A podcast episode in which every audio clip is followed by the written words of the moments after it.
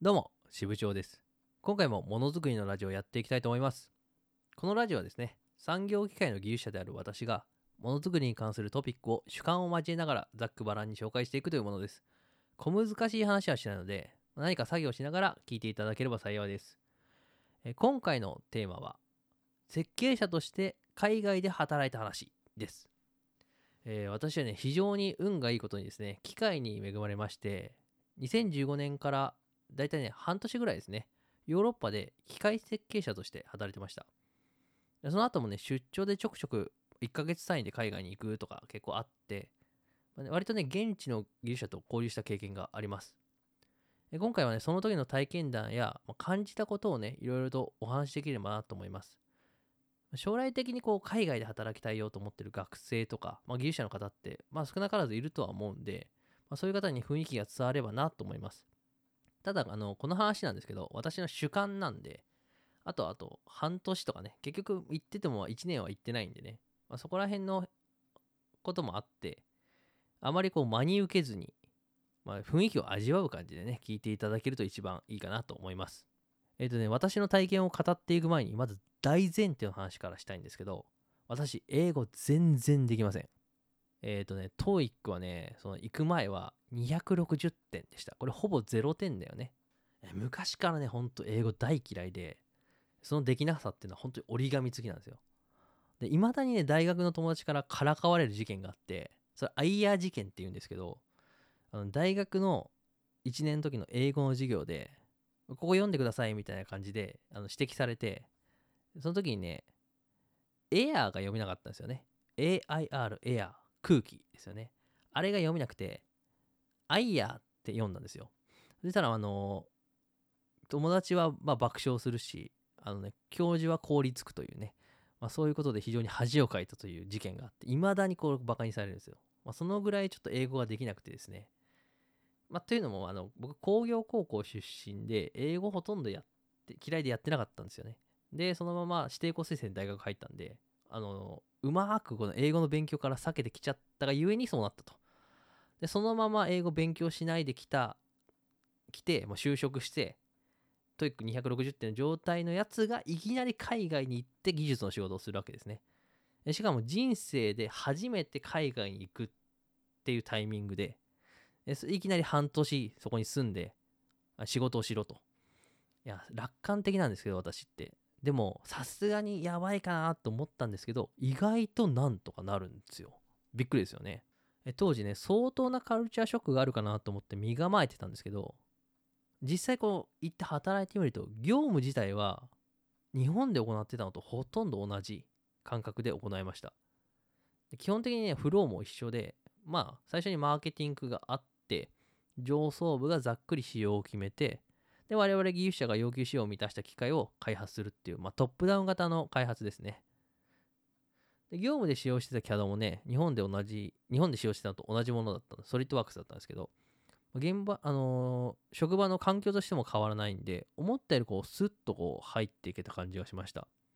当時の上司は、あの、現地人で、まあ日本語当然喋れないんですけど、メールでこう業務が飛んでくるんで、まあ、それを Google 翻訳でご了承であの翻訳しながら頑張るっていう感じであの仕事をしてました。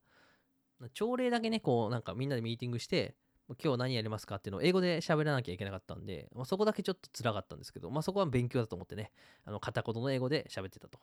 で、一番思ったのはね、やっぱね、言葉ってうまく伝わらなくても、技術っていうのはやっぱ万国共通なんですよね。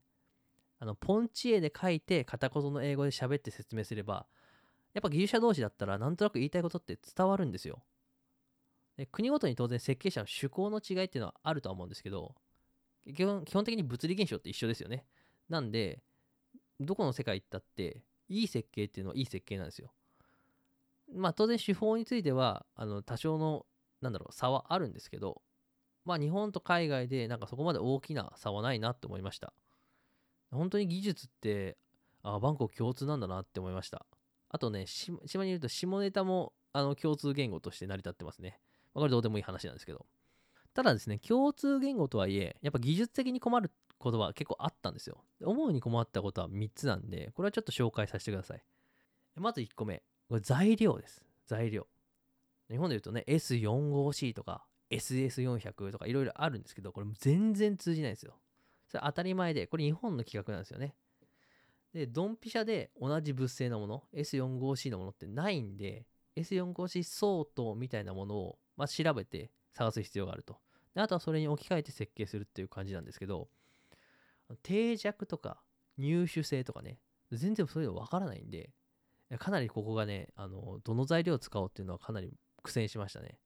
で、もうもう聞いて判断するしかないんで、情報を集めるのも結構苦労したなっていう感じです。で、2つ目はね、図面です。ヨーロッパなんで、これ第一確保なんですよね。第一確保。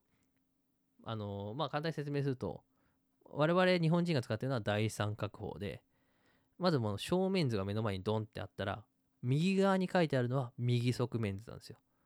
ただ第一確保の場合は、右側に書いてあるのが左側面図と、非常にややこしいです。まあこれもう慣れるしかないんですけど、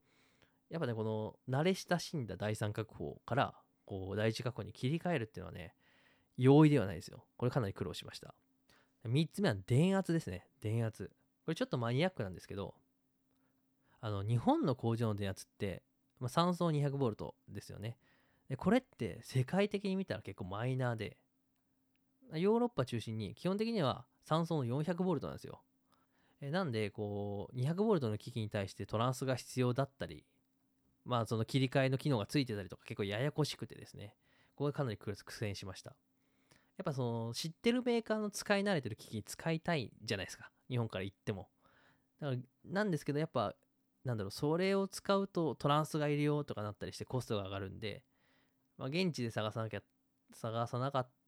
ん？探さなきゃいけなかったりするんですよね。これがね、やっぱ現地のねな、なんだろう、名前も知らないメーカーのさ、品質とかわからないじゃないですか。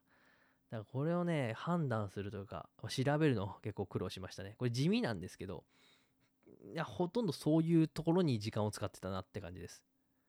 まあ、とはいえね、技術系での話で困ったことって、ぶっちゃけ今挙げた3つぐらいで、あとはほとんど日本でやるのと変わらないなっていう感じはしました。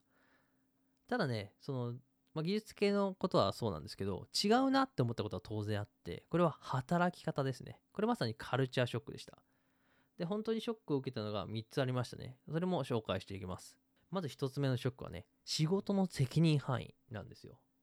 これね、やっぱすごくてヨーロッパって契約社会なんで仕事の責任範囲をきっちりと明文化されてるんですよ。だから指定された範囲内の仕事しか絶対にやらないんですよね。逆にこうはみ出して人の仕事をやっちゃうっていうのは人の仕事を奪うことになっちゃうんでこれタブーに相当します。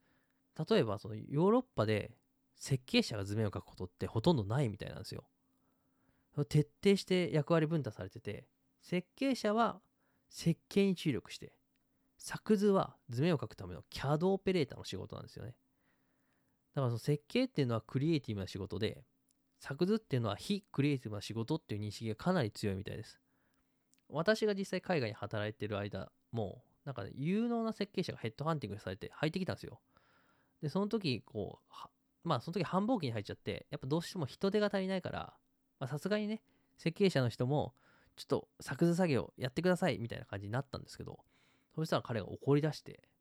なんで設計者の俺が図面を描かなきゃいけないんだみたいな。屈辱的だみたいな感じで、そのまま会社辞めてっちゃったんですよね。で彼はいささか極端なんですけど、あのそれぐらい設計者が図面を描かないんですよね。逆に言えば、設計者が設計に注力できるあの環境がかなり整ってるとも言えます。その話で言うと、現場から直接呼び出されるってことも皆無です。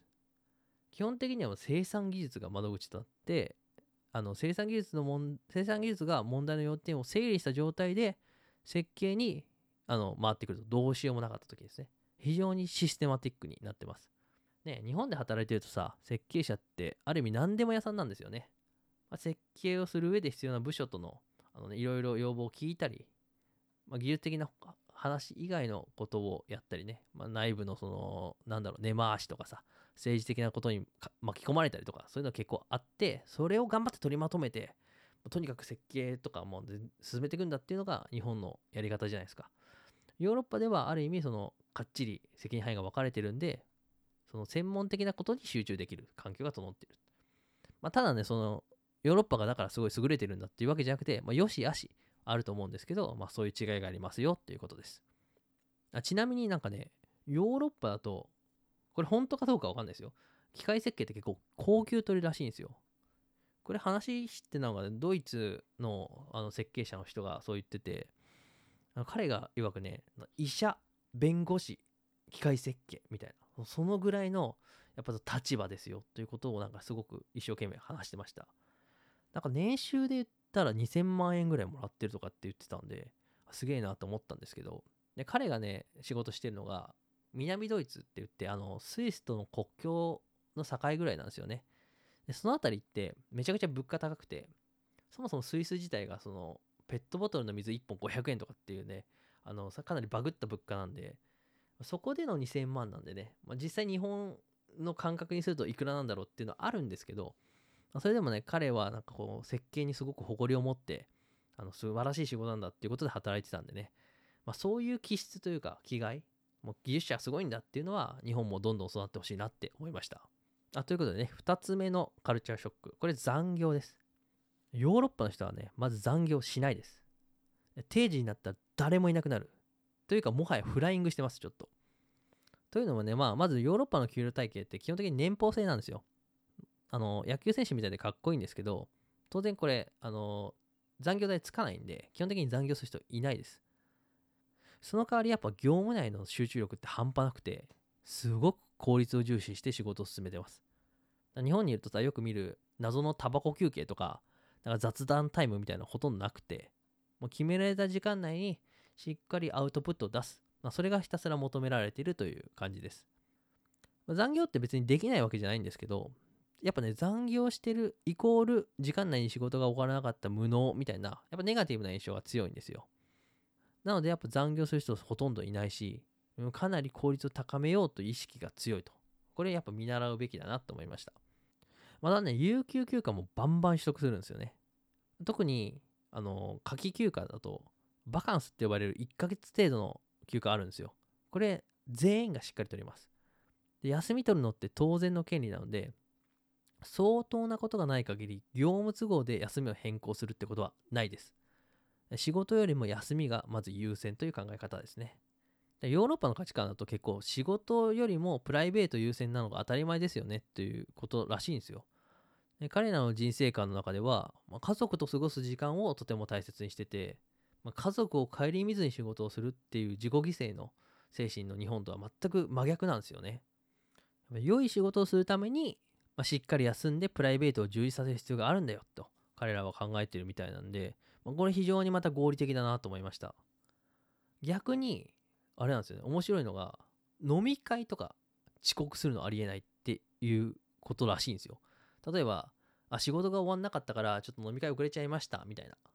ね、そういうことって結構日本だとあるじゃないですか。あ、じゃあお疲れ、みたいな感じになりますけど、まあ、ヨーロッパの人は、は？みたいな。そんなんありえないでしょっていうぐらいの感覚らしいですね。なんで仕事と飲み会で仕事を優先するの？みたいな。すばら、すごい、なんか、なんかその感覚は全然よくわかんないですけど、で本当にそうなんですよ。だからこれ全然やっぱそこが違うなっていうのですごくショックを受けたんですね。で、はい。3つ目のカルチャーショックは会議です。これ素晴らしいですよ。必要最低限しかやらない。しかもちゃんと時間を守ると。そしてきっちり時間通りに終わる。もう完璧ですね。なんかね、会議が人の時間を奪うっていうのがよく分かってる気がします、彼らは。うん。あとね、会議に対する心意気、心意気というか、まあ、気概？なんていうんですかね、もう違うなって思いました。あのね、めっちゃ喧嘩するんですよ、会議で。もう、なんか言い合いみたいな。その代わり、ちゃんと時間内にその場で落としどころを見つけて収めるんですよね。なんかね、仕事の不安をプライベートに持ち出さないんで、その場でこう、なんか言いたいこと言って解決しちゃうんですよ。これね、すごい見習うべき部分だなって思いました。日本でさ、飲み屋に行くと、やっぱ仕事の愚痴とかさ、上司の愚痴とかって言ってる人多くて、むしろそういう話題が中心じゃないですか。でもヨーロッパの飲み会、飲み屋って、仕事の愚痴というか仕事の話してる人ほとんどいなくて、趣味とか、特にスポーツの話とか、あとはね、さっき言った下ネタですね。もうそういう話しか基本的にしてないんですよ。だからそういうなんか割り切りやっぱすごいなって思いました。まあ、働き方に関しては、まあこんな感じですね。はい。ここまでね、ヨーロッパかなり持ち上げたんですけど、まあ、当然逆にダメだなっていう感じる部分結構多くあります。一番代表的な例で言うと、現場です。あの、逆にね、こう、日本の現場力って本当にすごいんだなって海外って思いました。まあ、その当然、その、なんだろう、全部ヨーロッパの現場が悪いってわけじゃないですけど、僕が見た中で言ったら、一言で言ったらですよ、カオスです、カオス。本当に自由なんですよ。何なんですかね、もう無法地帯って言っていいのか分かんないですけど、なんかね、あの台車あるでしょ。作業台車にあの DJ の人がさこう肩とかに乗せてるさラジカセみたいなのあるじゃん。あれを乗っけで爆音で音楽流しながらこう移動してる作業者とかいて。なんだこれはってもう異文化すぎてちょっと理解ができなかったですね。まあそれは極端な例にしても、まあ、基本的なことはやっぱあんまりできてない人が多くて例えばやりっぱなしなんですよ何でも。でこう六角レンチで例えばボルトを締めてるとするじゃないですか。でその間にこうお昼のチャイムとかになったらそのままお昼行っちゃうんですよ。そのままっていうのは六角レンチを差しっぱなし。あのボルトに差しっぱなしでそのまま行っちゃうんですよね。だからお昼とかに現場歩いてるとなんか六角レンチ刺さってるボルトめっちゃあって。えそれせめてしまってなんか外したりさそのボルトだけ締め切っていけばいいのにっていうのが結構ありました。あと釣りっぱなしね。あの絶対タブーでしょ日本だと。あのさ重量物を釣ってそそしたらねどんなことがあってもやっぱ離れないで下ろしてから離れるでしょ。違う釣りっぱなしなの。釣りっぱなしでどっか行っちゃうの。危ないなって思いましたねすごい。あとねこれはなんだろうその悪いところじゃなくて文化の違いなんですけどなんかヘルメットかぶんないんですよねヨーロッパの人って全然。あのなんか目と耳すごく守るんですけど頭は守らなくて。目は特に守りますね。なんかやっぱどんな作業でも必ずゴーグルみたいのをするんですよ。で当然あの設計者が行った時もゴーグルしてねって言われるんですけど日本だとあんまそれしないですよね。でヘルメットかぶるじゃないですか。向こうはなんかすごく逆でこれ何なんだろうなと疑問には思いました。なんか知ってる人いたら教えてください。あとなんだろうなんか現場にすごいエロい写真いっぱい貼ってあるんですよね。なんかね至る所、まあ、台車とかもそうですし機械にも貼ってあるんですよね。なんかこう工作機械とかでも操作盤の裏とかになんかヌードのボンキュッポンのお姉ちゃんの写真がバーンって貼ってあったりとかなんならそのめっちゃ機械のなんだろう板金に隠れせもせずにこうバンって貼ってあったりするんですよ。あれなんかすごいなと思いましたね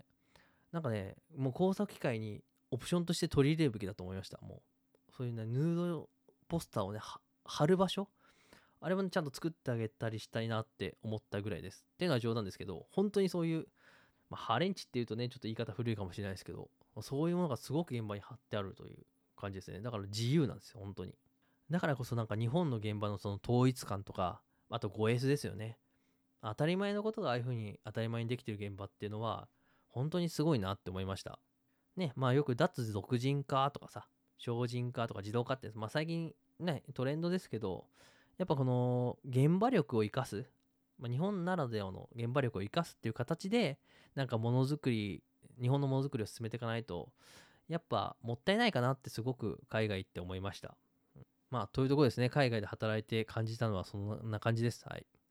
でまあ他にもね細かいエピソードとかほんといっぱいあるんですけど、まあ、話したらすごく長くなるんでまあこれまた好評だったら、まあ、続編とかね話していきたいと思ってますよろしくお願いしますで月並みな表現なんですけどやっぱ海外行くとね、価値観って変わりますね。うん、本当に。ただね、やっぱ日本に戻ってきたら1週間で戻ります。これもね、非常に学びました。うん、だからね、こう、継続的に、定期的に行かないといけないなってすごく思いましたね。で最近ね、あの、IT 人材がとかさ、AI 人材がなんちゃらかんちゃらっていう話が多いんですけど、私、会社に入るときは、まあ、2012年入社なんですけどね、その時ってグローバル人材って言葉がすごい流行ってたというか取り立たされてたんですよ。で最近はね、コロナ感染症の影響もあって、まあ、海外出張っていうのはめっきり減っちゃったんですけど、それでも逆にその感染症が広がったことで、リモートワークとか、ウェブ会議とかね、そういうツールが一気に普及して、なんか逆に海外が近くなった気さえしますよね。なんかもはやグローバル人材とかってわざわざ定義しなくても、もう海外との交流がシームレスになりすぎて、もうグローバルであることが当たり前みたいな、そんな世界が来そうな気がしてます。なんでですね、まあ、日本だけ、日本の中だけに閉じこもってることはもうほとんど不可能なのかなって思うんで、まあ、ぜひ皆さんもね、あの広く、あの、目を世界に目を向けて、あの、働いてく、ななんていうんですかね、僕の立場で言えることじゃないですけど、働いてくれればなと いうか、うまくまとまんないですね。なんていうかな。まあ、広く目を向けていくべきなんじゃないのかい？っていうことで、はい。このラジオは終わらせていただきたいと思います。ちょっと最後締まり悪かったね。はい。ね、私もね、当然こう、帰ってきてさ、価値観が変わったんで、よし、もう俺も英語をやらなきゃいかんと思ってね、あの、英会話教室に通いました。2年間も。自腹ですよ。1年30万ぐらいかかるのにさ、2年通ったわけですよ。そうしたらね、TOEIC の点数が、なんと260点から400点に上がったわけですね。はい。全然上がんないよね、やっぱね。なんか700点ぐらい取りたいなと思ったんだけどさ。もう嫌いなことって、なんかやっぱダメだね。こう、頑張って やるんだけど、なかなか結果が出ないなと思いました。まあ、といってもね、さっき言ったように、こう、広く目を向けていかなきゃいけないんで、まあ、当然、英語もね、まあ、ある程度は勉強していかなきゃいけないなと思ってる次第です。はい。やっぱ締まり悪いな。まあ、ということで、今日のラジオはここまでです。はい。私はね、支部長技術研究所という技術ブログやってます。週1更新を目標として、えー、記事書いてますんで、ぜひそちらも見てください。え、今日紹介した内容はブログ記事にもなってます。え、文字で読みたいという方はリンク貼っとくので、ぜひそちらから読んでみてください。また、ツイッターの方で、え毎日朝晩ですね、技術情報の発信やってます。役立つ技術情報を発信してるんで、ぜひそちらを見てください。では、支部長でした。ではでは。